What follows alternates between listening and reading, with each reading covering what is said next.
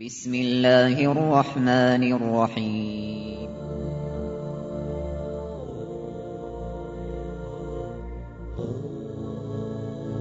الرحمن العزيز الرحيم القوي السلام الكريم العظيم البصير العليم الحكيم الجبار.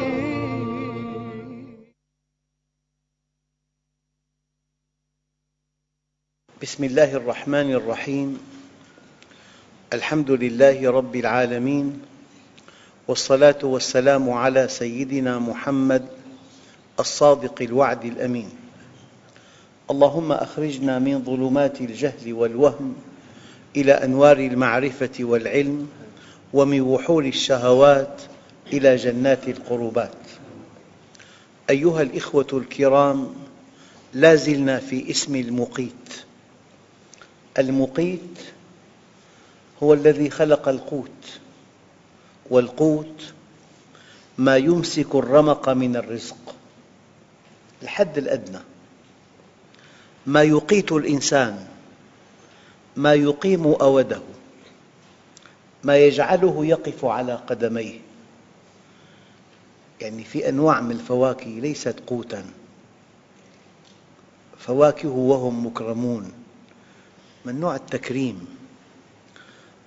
من باب الود لكن القمح والعدس والحمص والمحاصيل الأساسية هذه أقوات. الآن يصنعون هذه الأقوات وقوداً للطائرات. لذلك ترتفع الآن أسعار المواد الغذائية على الشعوب الفقيرة من أجل أن يركب الأغنياء طائرات بوقود لا يسبب تلوث.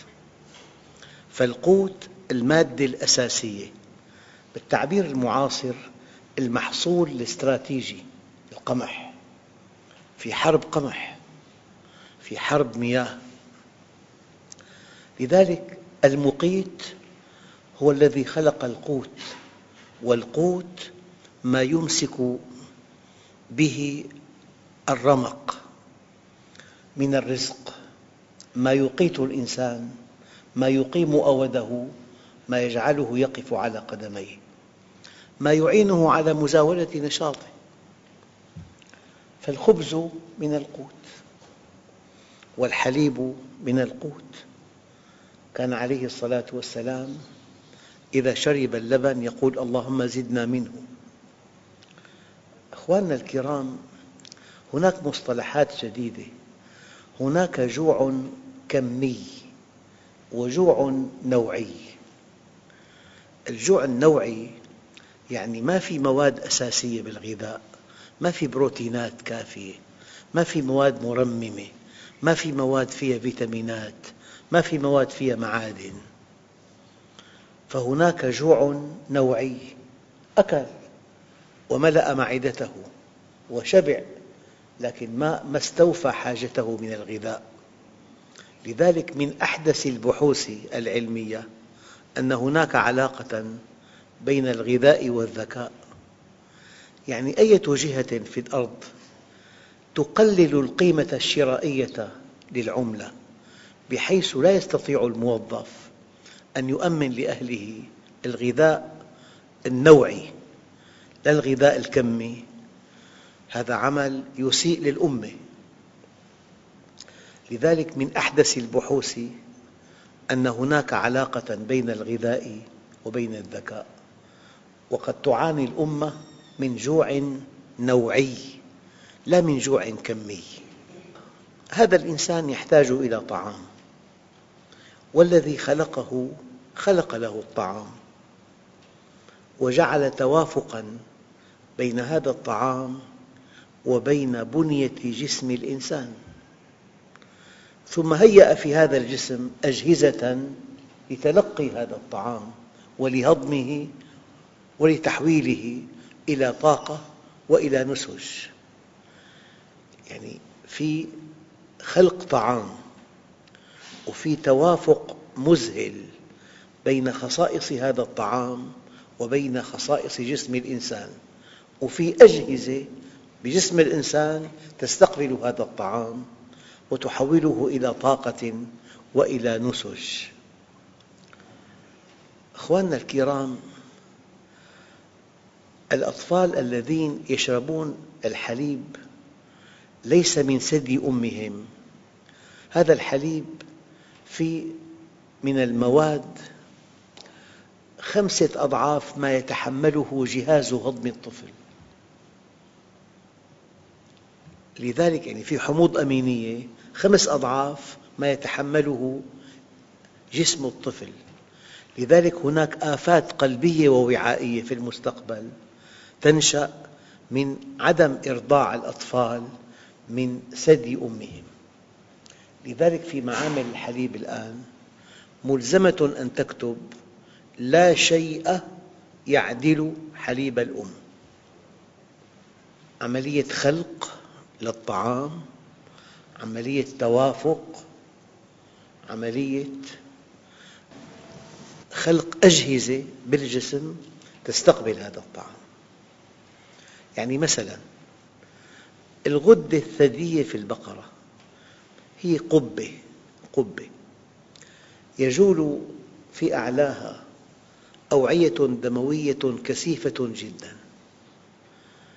وهذه الخلية الثديية تأخذ حاجتها من الدم الذي يجول على ظهرها من بين فرس ودم.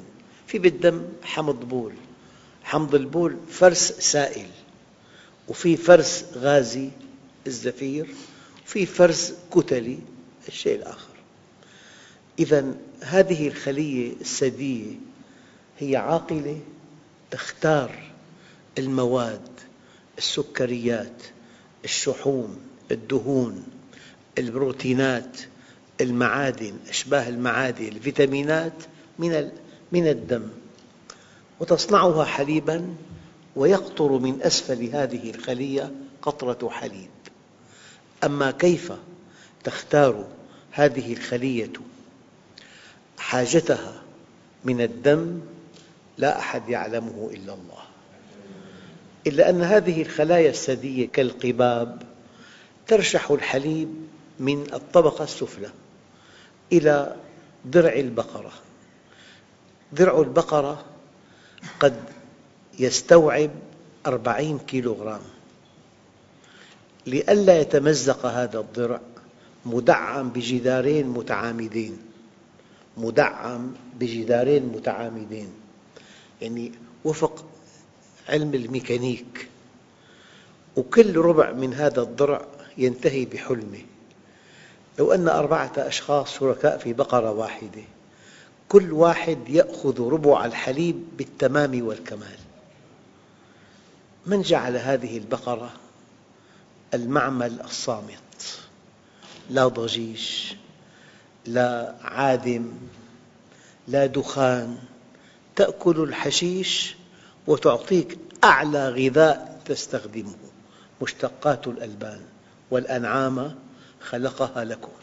الآن كم لتر من الدم يجول في الأوعية الدموية المحيطة بالخلايا الثديية؟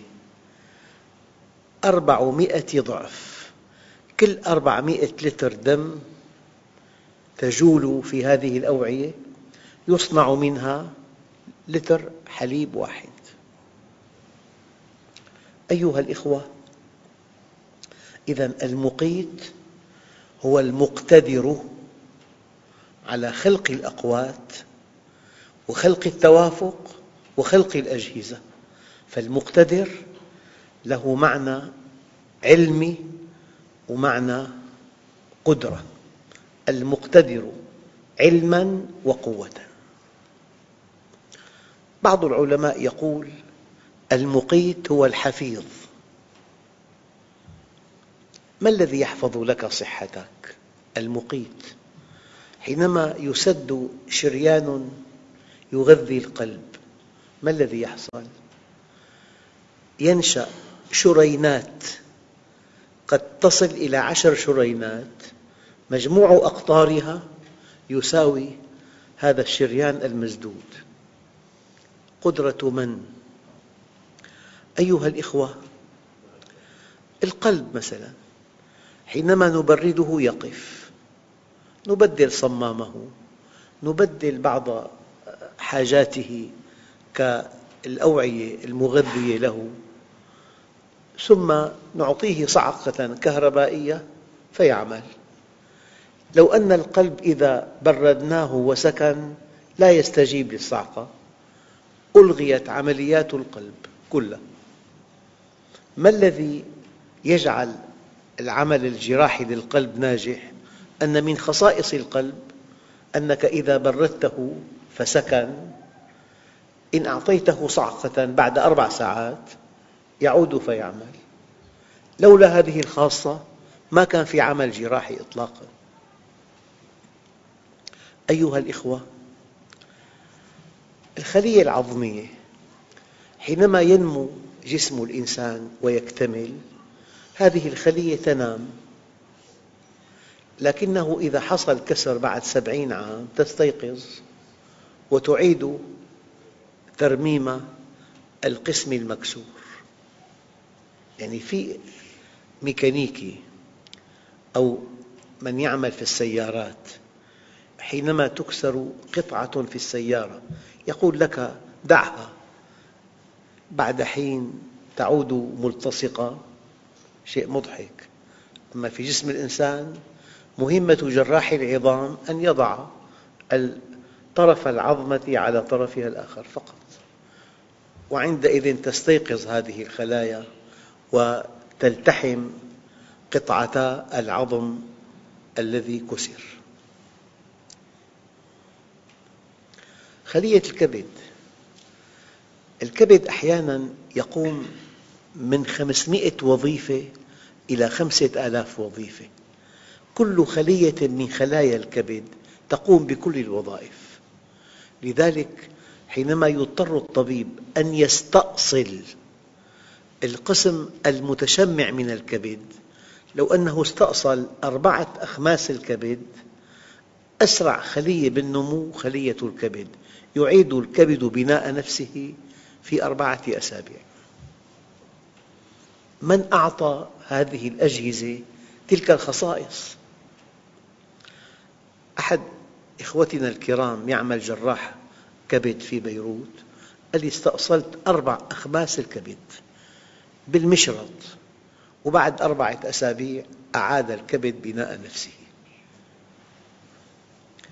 كليتا الإنسان فيها عشرون ضعف من حاجة الإنسان لتصفية الدم. عشرين احتياط. أيها الأخوة من معاني المقيت الحفيظ يحفظ لك هذا الجسم.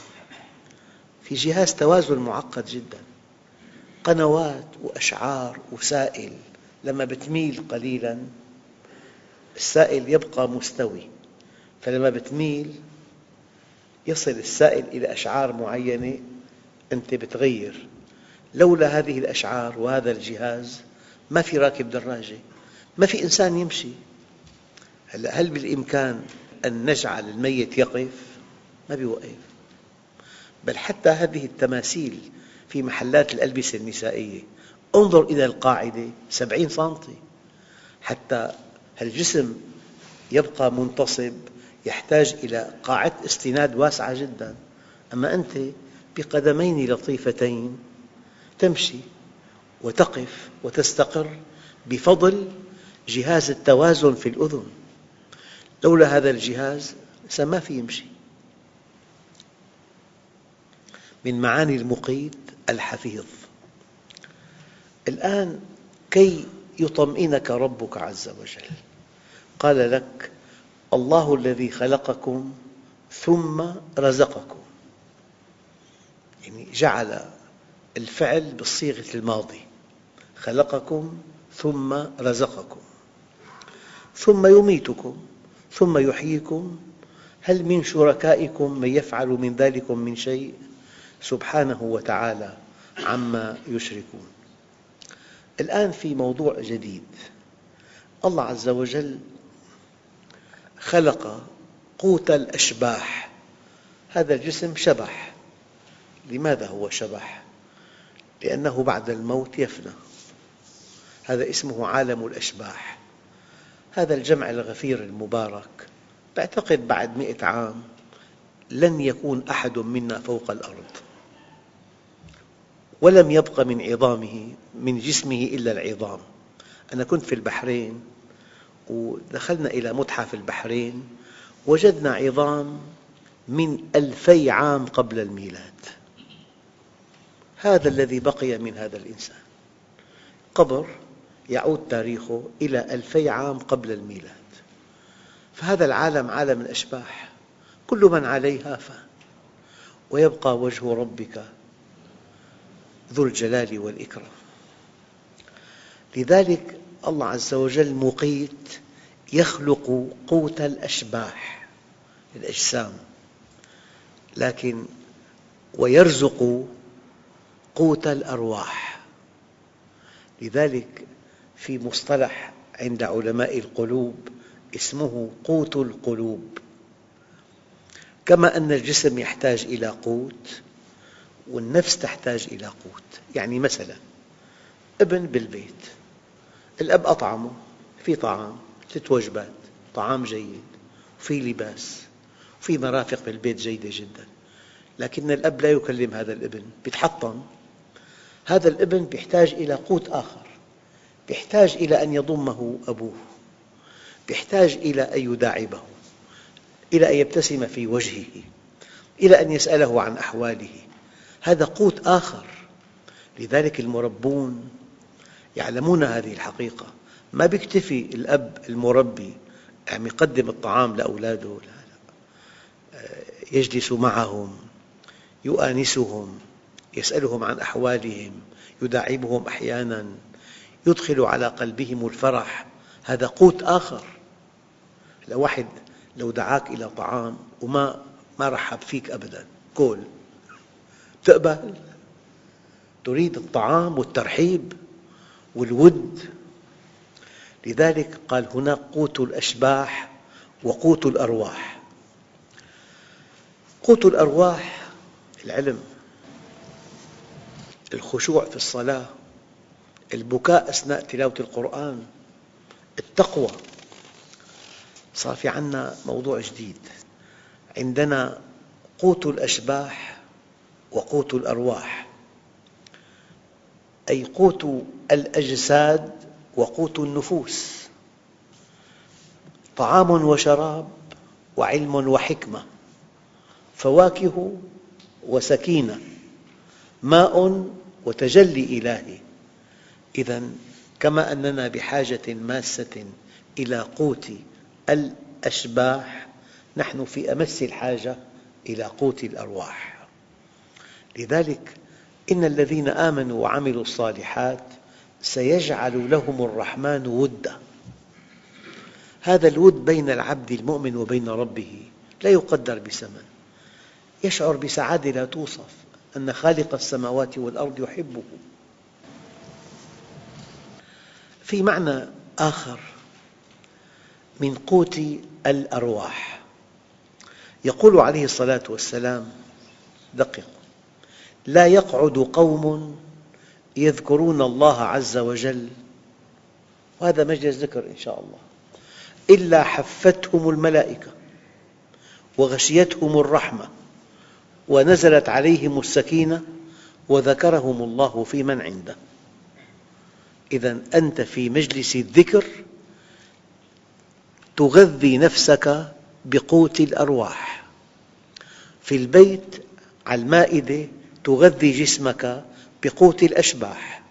أما إذا جئت إلى المسجد وحضرت مجلس علم تغذي قلبك بغذاء خاص. في معنى جديد هو أن المقيت فضلاً عن أنه يخلق الأقوات ووفق بين الأقوات وبين الأجسام وخلق في الأجسام أجهزة لتلقي هذه الأقوات تكفل بهذا القوت تكفل. وهذا المعنى نأخذه من أن الله عز وجل حينما تأتي كلمة على مع لفظ الجلالة يعني ألزم نفسه ذاتياً برزق العباد. الآية الكريمة وما من دابة إلا على الله رزقها. كلمة على إذا جاءت قبل اسم الجلالة يعني ذلك أن الله ألزم نفسه برزق العباد. أيها الأخوة يعني نحن قد لا نعرف قيمة الغذاء. في قصة فرنسية مترجمة أن إنسان كان على ناقته وعليها طعامه وشرابه.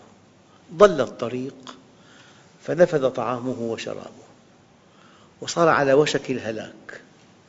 لمح عن بعد بركة ماء. أشرق في نفسه الأمل. صار في أمل أن يبقى حياً بعد أن أيقن بالموت. هرع إلى هذه الواحة. رأى بركة الماء. شرب منها حتى ارتوى. لكنه جائع جوعاً شديداً. ثم تولى إلى الظل. فحانت منه التفاتة فرأى كيساً وهو يحسب أن فيه خبزاً.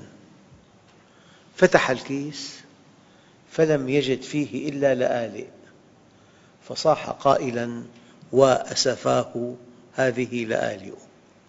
يعني وأنت جائع لو معك مئة مليار لا تساوي شيئاً. في الحرب العالمية الثانية بيع رغيف الخبز بليرة ذهبية. رغيف الخبز. فالقوت الله عز وجل يدين فضله علينا. سئل مرة أحد خلفاء العباس وقد طلب كأس ماء. سأله وزيره يا أمير المؤمنين بكم تشتري هذا الكأس؟ لو منع منك. قال بنصف ملكي قال له فإذا منع إخراجه. قال بنصف ملكي الآخر أنت مفتقر لكأس ماء قال بعض العلماء المقيت من شهد النجوى فأجاب وعلم البلوى فكشف واستجاب. وقالوا قوت القلوب معرفة علام الغيوب. قوت القلوب معرفة علام الغيوب. أكبر عقاب إلهي أكبر عقاب أن تحجب عن الله. كلا إنهم عن ربهم يومئذ لمحجوبون. لذلك النبي عليه الصلاة والسلام كان إذا أكل طعاماً له دعاء خاص. يقول الحمد لله الذي أذاقني لذته. في إنسان يأخذ سيروم. أنت عم تأكل. تأكل طعام طيب. أذاقني لذته وأبقى في قوته. في بروتينات الطعام يعطيك نشاط وأذهب عني أذاه. إذا أكل طعاماً ودخل إلى الخلاء يقول الحمد لله الذي أذاقني لذته وأبقى في قوته وأذهب عني أذاه. النبي عليه الصلاة والسلام يقول أذيبوا طعامكم بذكر الله ولا تناموا عليه فتقسو قلوبكم. الإنسان إذا أكل ونام كحال بعض البلاد ونحن منهم يأكل العشاء دسم وينام وصباحاً يعمل حاله أكابر أنا صباحاً ما بأكل. هي أهم وجبة صباحاً. وجبة الطعام صباحاً بعد في ثمان ساعات عمل. أهم وجبة حتى إن بعض العلماء يؤكدون يجب أن تأكل نصف طعامك صباحاً. و35% منه ظهراً و15 مساءً. لكن بعض الشعوب ونحن منها مع الأسف الشديد الوجبة الدسمة قبل النوم. لذلك لما الإنسان ينام القلب يضعف نبضه يصير 55 يمشي الدم ببطء. إذا مشى ببطء ترسبت في جدران الأوعية المواد الدهنية. تضيق هذه الأوعية وتفقد مرونتها عندئذ ولا تناموا عليه فتقسو قلوبكم. القلب يقسو أن القلب مضخة دقيقة فهذا الوعاء, الوعاء إذا مرن صار قلب ثاني يتلقى الوعاء النبض يتوسع لأنه مرن يرجع ينقبض صار قلب ثاني الأوعية كلها قلوب. تمسك النبض هنا تلاقي فيه نبض. هذا الوعاء مرن يعني يتوسع وبينكمش. ما دام بيتوسع وبينكمش معناها مرن. معنى صار قلب ثاني لما الإنسان بيأكل وبينام تترسب المواد الدهنية بجدران الأوعية بيفقد مرونته بيتعب القلب فتقسو قلوبه. قال الأدب مع اسم المقيت. أول أدب ألا نقبل إلا الحلال الطيب. في عنا طعام حرام لذاته وفي حرام لغيره.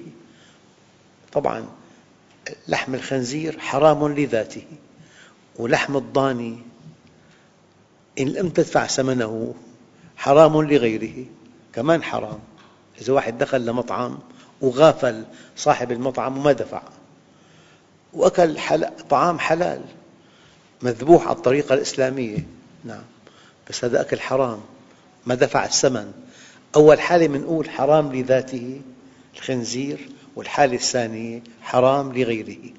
في حالة ثالثة إذا بكسبه في غش في تدليس في كذب في احتيال في يعني آه، إيهام في احتكار. إذا بيدخلوا في شبهة صار الطعام الذي يأكله ليس طيباً. يا سعد أطب مطعمك. تكن مستجاب الدعوة. أطب مطعمك يعني اعمل عملاً شريفاً ومتقناً واقبض المبلغ حلالاً زلالاً. هذا المبلغ الحلال إذا اشتريت به طعاماً كان بمصطلح النبي الكريم طعاماً طيباً. أطب مطعمك تكن مستجاب الدعوة. زرت والد صديقي قال لي يا عمو أنا عمري 98 سنة. أجريت البارحة تحليلات كاملة كله طبيعي طلع. قال لي ما لي آكل قرش حرام بحياتي. من عاش تقياً عاش قوياً. يا سعد أطب مطعمك تكن مستجاب الدعوة. الأدب الثاني أن تنتقل من النعمة إلى المنعم. في على الطاولة أنواع منوعة من الطعام. يجب أن تذوب محبة لله على هذا الطعام الذي على المائدة. والأدب الثالث ألا تطلب حوائجك إلا من الله. يا موسى اسألني كل شيء حتى شرك نعلك وملح قدرك. أول أدب أن تأكل الحلال الطيب لذاته ولغيره وأن يكون دخلك حلالاً حتى يكون طعامك طيباً بوصف النبي الكريم. والأدب الثاني أن تنتقل من النعمة إلى المنعم. والأدب الثالث ألا تطلب حوائجك إلا من الله عز وجل. والحمد لله رب العالمين. بسم الله الرحمن الرحيم. الحمد لله رب العالمين. والصلاة والسلام على سيدنا محمد الصادق الوعد الأمين. اللهم أعطنا ولا تحرمنا أكرمنا ولا تهنا آسرنا ولا تؤسر علينا أرضنا وارض عنا. وصلى الله على سيدنا محمد النبي الأمي وعلى آله وصحبه وسلم والحمد لله رب العالمين.